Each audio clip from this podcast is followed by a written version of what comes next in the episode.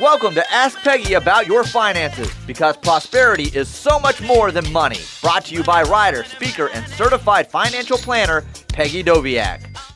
Thank you to Sports Talk 1400 in Norman for production and studio assistance. Hello, and welcome to the Ask Peggy About Your Finances show. My name is Peggy Doviak, and I'm a certified financial planner practitioner and a personal finance author. This is a show to help you understand your money, and we've got some great topics and some fun topics today.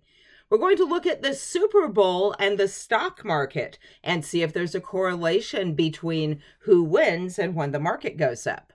We're going to talk about how to communicate with your financial advisor to stay inside of regulations.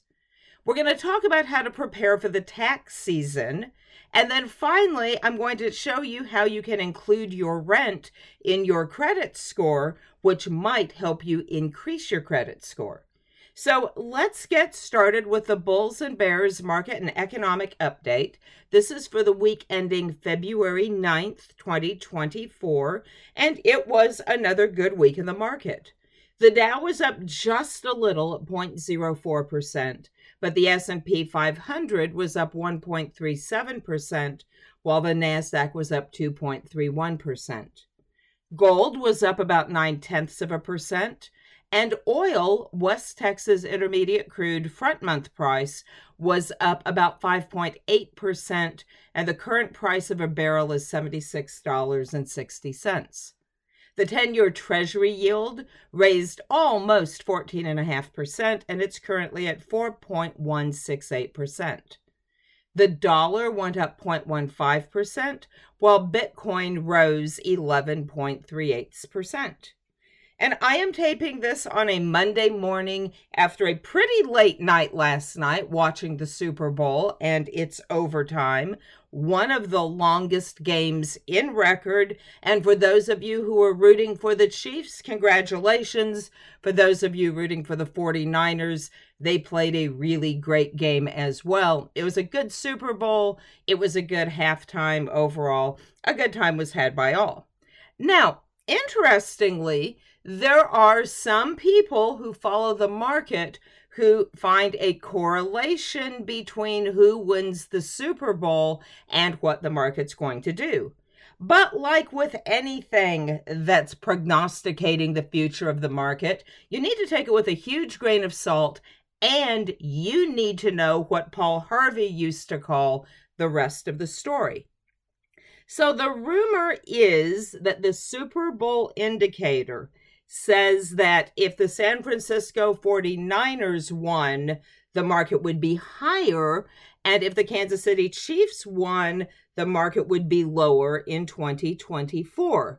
And so that's based off of the US market rises for years as long as the game's winning team was never part of the original American Football League, now called the American Football Conference, or was in the NFL prior to the AFL's 1966 merger. So you got that. So you it has to be a team that wasn't part of the American Football League or was in the NFL prior to the American Football League's merger.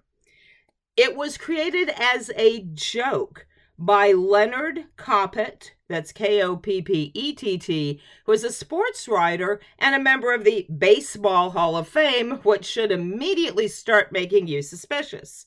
He created the indicator as a joke at a party, and he was absolutely horrified when it got picked up by the market as being a real thing. And in fact, it does not appear when you look at old data to have any correlation of truth behind it. So there is absolutely zero correlation between who wins the Super Bowl and what the stock market does. And shortly before his death, he said he hoped that this indicator would die with him. Well, it hasn't. In fact, the article was on the front page of a major stock market website. Now, that same article gave this history. I'm going to include the link to that in case you want to look at it, especially since this is kind of fun, quirky information that I didn't know before I read the article. It comes out of Market Watch. But it still followed by a group of incredibly superstitious people known as stock traders. Stock traders are as superstitious as any sports member or any fan that you've ever seen. So if you hear horrible news about the fact that Kansas City won, so the market's going to go down, no truth to it. We don't know what the market's going to do. Koppett didn't know what the market was going to do, and he actually hoped this would go away. But I don't think it's going to go away anytime soon because why would you get rid of such a surefire way of getting people's attention? Thank you to Sports Talk 1400 in Norman for production and studio assistance. Welcome back to the legislative update of the Ask Peggy About Your Finances show. And apparently, last week was a little slow in financial regulation news, but I did find an article that I thought was important for you to understand because sometimes the behavior of financial professionals can be frustrating and you don't know why they're handling things the way they are. This article was talking about ways that financial professionals are required by law to communicate with you, and more specifically, methods they're not allowed to use to communicate with you. Now, in this particular article, everything involved was investment advisors. And I think that's because broker dealers are more likely to have things in place that prevent the possibility of communicating in unauthorized ways. The short version of this is the Securities and Exchange Commission, the SEC, wants to know what advice financial advisors are giving to their clients. And they want to have a way to be able to look at the communication structure anytime it's in writing. That's why, when you send a text to your financial advisor, you probably get a phone call back because people in the financial world are not allowed to give investment advice via text message. They're also not allowed to use WhatsApp or other kinds of communication that cannot be saved. Now, some of us pay for a service where all of our electronic communication is saved. I don't do business ever on text message or WhatsApp or any of the messaging services because they're a lot harder to track. My social media is all recorded in case anyone ever wanted to know what was being said if you've ever gotten a phone message from your advisor or broker saying, you can't leave a trade order on my phone, that's kind of related to this. It's making sure that the information is actually passed in a timely way from the advisor to the recipient. And it's also passed in a way, unless they call you on the phone, that that advice can be tracked. So if you are talking to your financial advisor or if you send them a text message or a WhatsApp message, they're not likely going to respond in kind, especially especially if it's about a security sale or a question about a security. Because really, most of this legislation focuses around giving investment advice, or more specifically, telling someone what they ought to be buying or what they ought to be selling. Or taking an order from a client who wants the advisor to buy or sell something. Now, they're going to have to do some kind of upgrade to the entire system because very rapidly, this is how everybody is doing business. Okay, everybody texts. All my clients have my cell phone because during COVID, I wasn't in the office, right? And so my cell phone number was right on the office message. So now that they have their cell, my cell phone, they're more likely to text me than they are to call me. So what I do is if they send me a text message and it's anything other than, hi, how are you doing? I respond back in a legally approved way. And your financial professional is probably doing exactly the same thing it can get a little irritating when you send a message and then they want to set up something more formal. But just be aware that they're doing this because they're required by law to do it. So, unless it's a verbal communication, like a phone call, there's only certain ways in writing a financial professional is allowed to interact with their clients. Do I think that the rules will change in the future? Probably. But 16 major firms just paid an $81 million fine, so it's not going to be changing anytime soon. And it's really important for you to communicate with your advisor in the way that works for them and understand that they, by law, have to communicate back with you in certain ways. Thank you to Sports Talk 1400 in Norman for production and studio assistance. Welcome back to the Plan Your Prosperity segment of the Ask Peggy About Your Finances show. And with February, you should have begun to receive tax documents that you'll use when you're filing your 2023 return. For this week's segment, I thought I'd talk about some of the things you can do to make it easier to successfully file your taxes. And I also thought I'd give you some tips and tricks for ways to avoid making mistakes. So, what I do when I receive paper tax documents is I put them in one place. You know, the old joke about your tax records is that they're in a shoebox. Well, I don't care if you put them in a shoebox. I put them in a plastic file on top of my desk. And that way, whenever anything comes in, I throw it into that box. And I know then when I start to prepare my taxes where everything's supposed to be. And it helps me avoid the mad scramble of, wow, I can't find this. The other thing that will help you make sure you have everything is to get out your copy of last year's return. For most of us, our year over year returns are very similar. So if we got interest from a bank account last year or a dividend from an insurance policy, we probably got the same thing this year. So, one way you can be sure you haven't forgotten something on your tax return is to make sure that you have documents from this year's return that match up with last year's return. If you're missing something, you want to find this earlier than when your taxes are due. Now, remember, if you have a real crisis, April 15th is your first tax deadline, but it's not your last chance. You can also file your ex- your return as late as the extension period, which is 6 months later, which is October 15th. So if you put everything together and you realize you can't find an interest form from ABC Bank, then you've got enough time. You can contact them get a new form, and then file your return.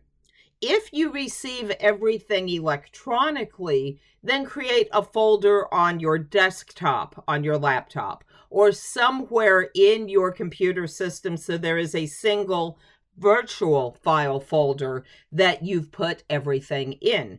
It's just like paper, but it's electronic. Lots of people aren't doing paper anymore. And so you want to make sure that you keep it organized and that things don't get lost in your inbox. Also, be aware that when you sign up for things virtually, they don't always send you an email notification, and they don't always send your tax documents as an email. You may have to log into wherever you have your account, and then you should be able to go through a menu of options and eventually find the tax document section and then start looking at everything for 2023. I'm always horrified, especially with brokerage accounts, so investment accounts, how many times they revise their 1099s or how many times they revise the 1099R if you've taken retirement distribution out of it. So I am not necessarily a fan of being first kid on the block to get my tax return in. And just because you've received a document, let's say you go in February 1st, you find the document, you put it in your electronic file. You might want to go in right before you do your taxes to make sure they haven't done a revision. I think it's kind of a dirty trick not to notify you that they've done a revision to the 1099, but I promise you they don't always tell you. So make sure when you're actually sitting down to do the return that you've got the latest, most up to date document because that's the one the IRS has. And if you want to draw an audit, use information that doesn't match what the IRS has received from the custodian. So always check that. Now, many, many people file extensions. I have been known to file a few extensions in my day, and for business owners trying to get everything organized at the end of the year with business tax returns, remember they're due earlier, they're, they're due March 15th. So lots of business owners actually stall as long as they can to do their business taxes for retirement funding. Okay, that's usually why there's that huge delay. So that pushes you forward, which pushes your personal return to October 15th. But there's a catch.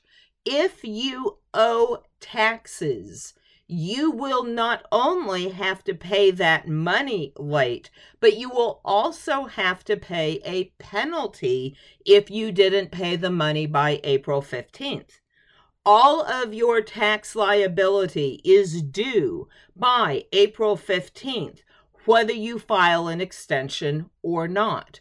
So if you're sitting right now and you don't really have any idea whether you owe taxes or not, I would strongly encourage you to go in and rough out some data and see whether or not the amount of tax that you had withheld last year that you have actually um, paid enough tax in.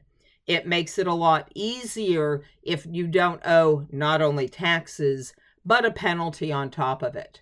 If you pay the tax liability, you put that check or electronic um, transfer, but often in these situations, they still require paper checks when you file your extension.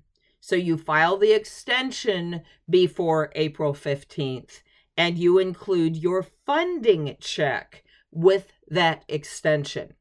Now, you're probably asking, but if I knew how much tax I owed, I wouldn't need to file an extension in the first place. And that's kind of right. Okay, the other way you can try to get a sense as to whether or not you owe taxes is what happened to your taxes last year?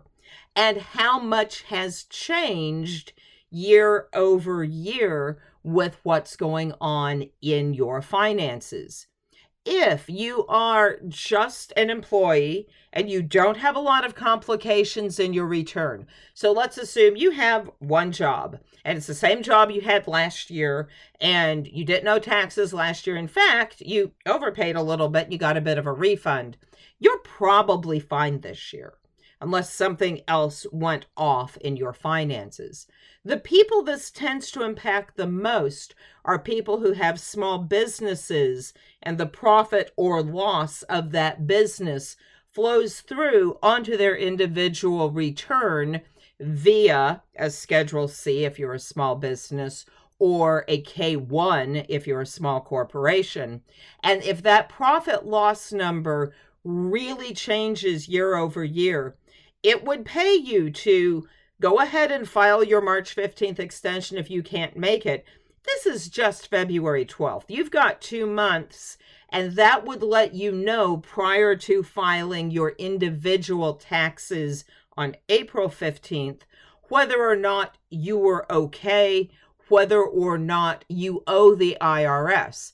If you're getting a refund, you do not have a problem. Everything goes just fine.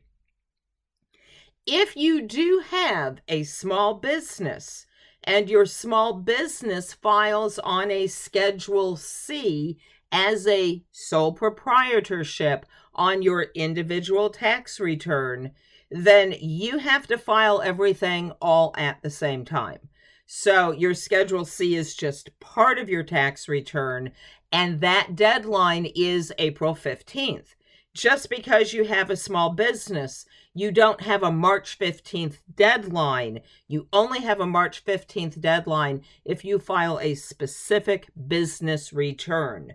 And lots and lots of small businesses don't have that. So, the key takeaways here are organize your stuff, don't lose it.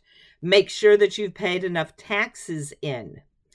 If you are very, very close to being able to itemize deductions, when you do your taxes this year, now this won't save you for 2023 because the only thing you could do potentially is fund an IRA that might help a little, but it doesn't have anything to do with itemized versus standard deductions.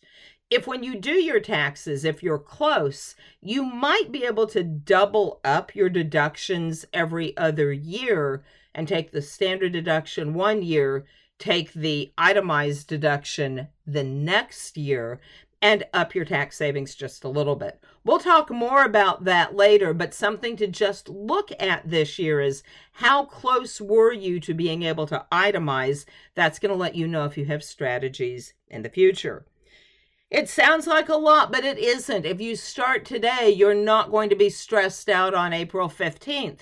Just go ahead if you need it, file the extension, but make sure you paid enough taxes before you do it.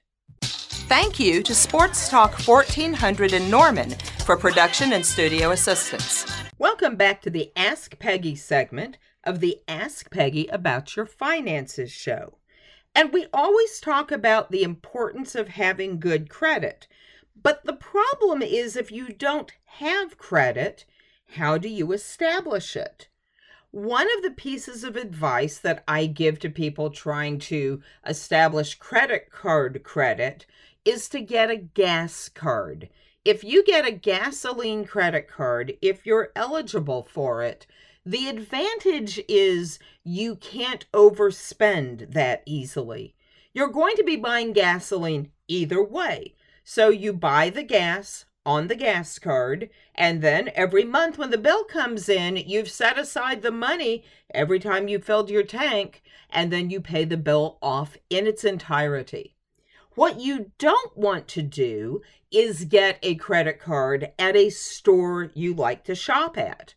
I know that sometimes they're pretty easy cards to get, but it's the best way in the world to start racking up credit card debt because you like this store, right? And you want to buy things at it, and they give you access to what looks like free money. But the terms of those cards are often really steep so that the interest that you pay is high and you end up sometimes setting some very bad habits. If you get a gas card, there's really only so many soft drinks and beef jerkies that you can buy over the course of a month, and you're much less likely to overspend on it. But what happens if you don't qualify to get a credit card at all because you either have bad credit or no credit? Well, one thing that it's possible to do now is add some additional credit items to your credit score so that if you are paying rent, your rent can be included on your credit report. Now, there's a number of different ways of doing this. You can ask your landlord to report it, and there's reporting software that you can use. There is all kinds of credit reporting software. And you know, on this show, I am never telling you what you ought to be doing, right? I want you to do your own due diligence and I want you to choose what works. What I will tell you, however, is I have seen Experian Boost used very well. so that you Experian is one of the three credit rating agencies. So it's a good place to get directly from what you're doing into your credit score. And you can add things like rent and utility bills and other kinds of things that you're making regular payments on. They say that it can't lower your score, that it can only help you. I don't know whether that's true or not, but I know that they claim that if you add your own items that it can only boost your score. So if you're trying to get your credit score up, or maybe you just don't have much of a score at all because you don't have a lot of history, you can add your rent, you can add your utilities. Um, all of those things are going to help you establish credit. Then when you need credit, it's easier to get it. Sometimes, if you need credit, you can go to a bank and get something called a credit builder loan. A credit builder loan is more likely to be available at a credit union or a community bank, although I'm sure major banks offer something like this as well. And what happens is the loan payments are reported to the bureaus, but you can only access the funds after you've paid the loan off. So it's a way basically of having you pay into an account. It shows your ability to make monthly payments. And then when that amount is paid off, you get the money back out of the bank. So it's almost like an invisible loan. You're not actually buying anything with it. You're proving to the bank that you can make payments. And although that sounds frustrating and maybe not like a lot of fun when you're first getting started, trust me, having good credit is going to make your life a lot easier in the future. You want to be able to prove to people that you can pay your bills. That way, when you want to buy something like a house, it's easier to do. So, I have some fun appearance news to share with you guys. I'm going to be at the Sapulpa Library on February 17th. I'm going to be talking about basic financial skills, how to um, how to save an emergency fund, how to fund your retirement, just basic financial literacy stuff.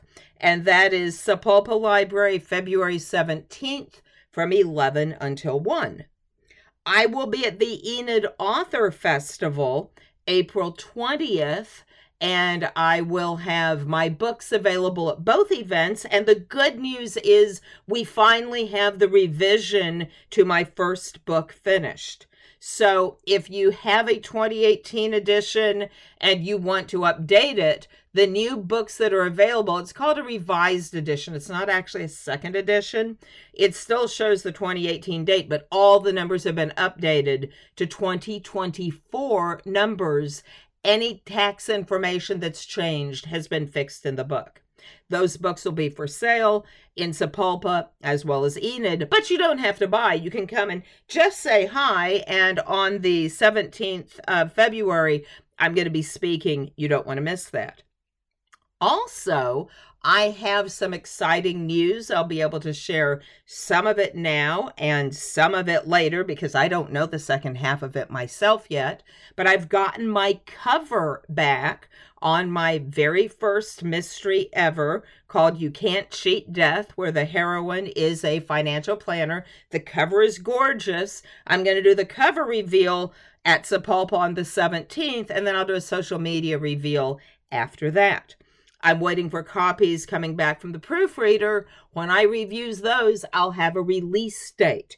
I don't have a release date yet, but we are getting really, really close. It'll be sometime late this summer, and I will certainly keep you guys in the loop about all of that.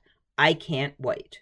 Thank you to Sports Talk 1400 in Norman for production and studio assistance. You may submit personal finance questions to the Ask Peggy Facebook page and learn more at peggydoviak.com. And remember, prosperity is so much more than money.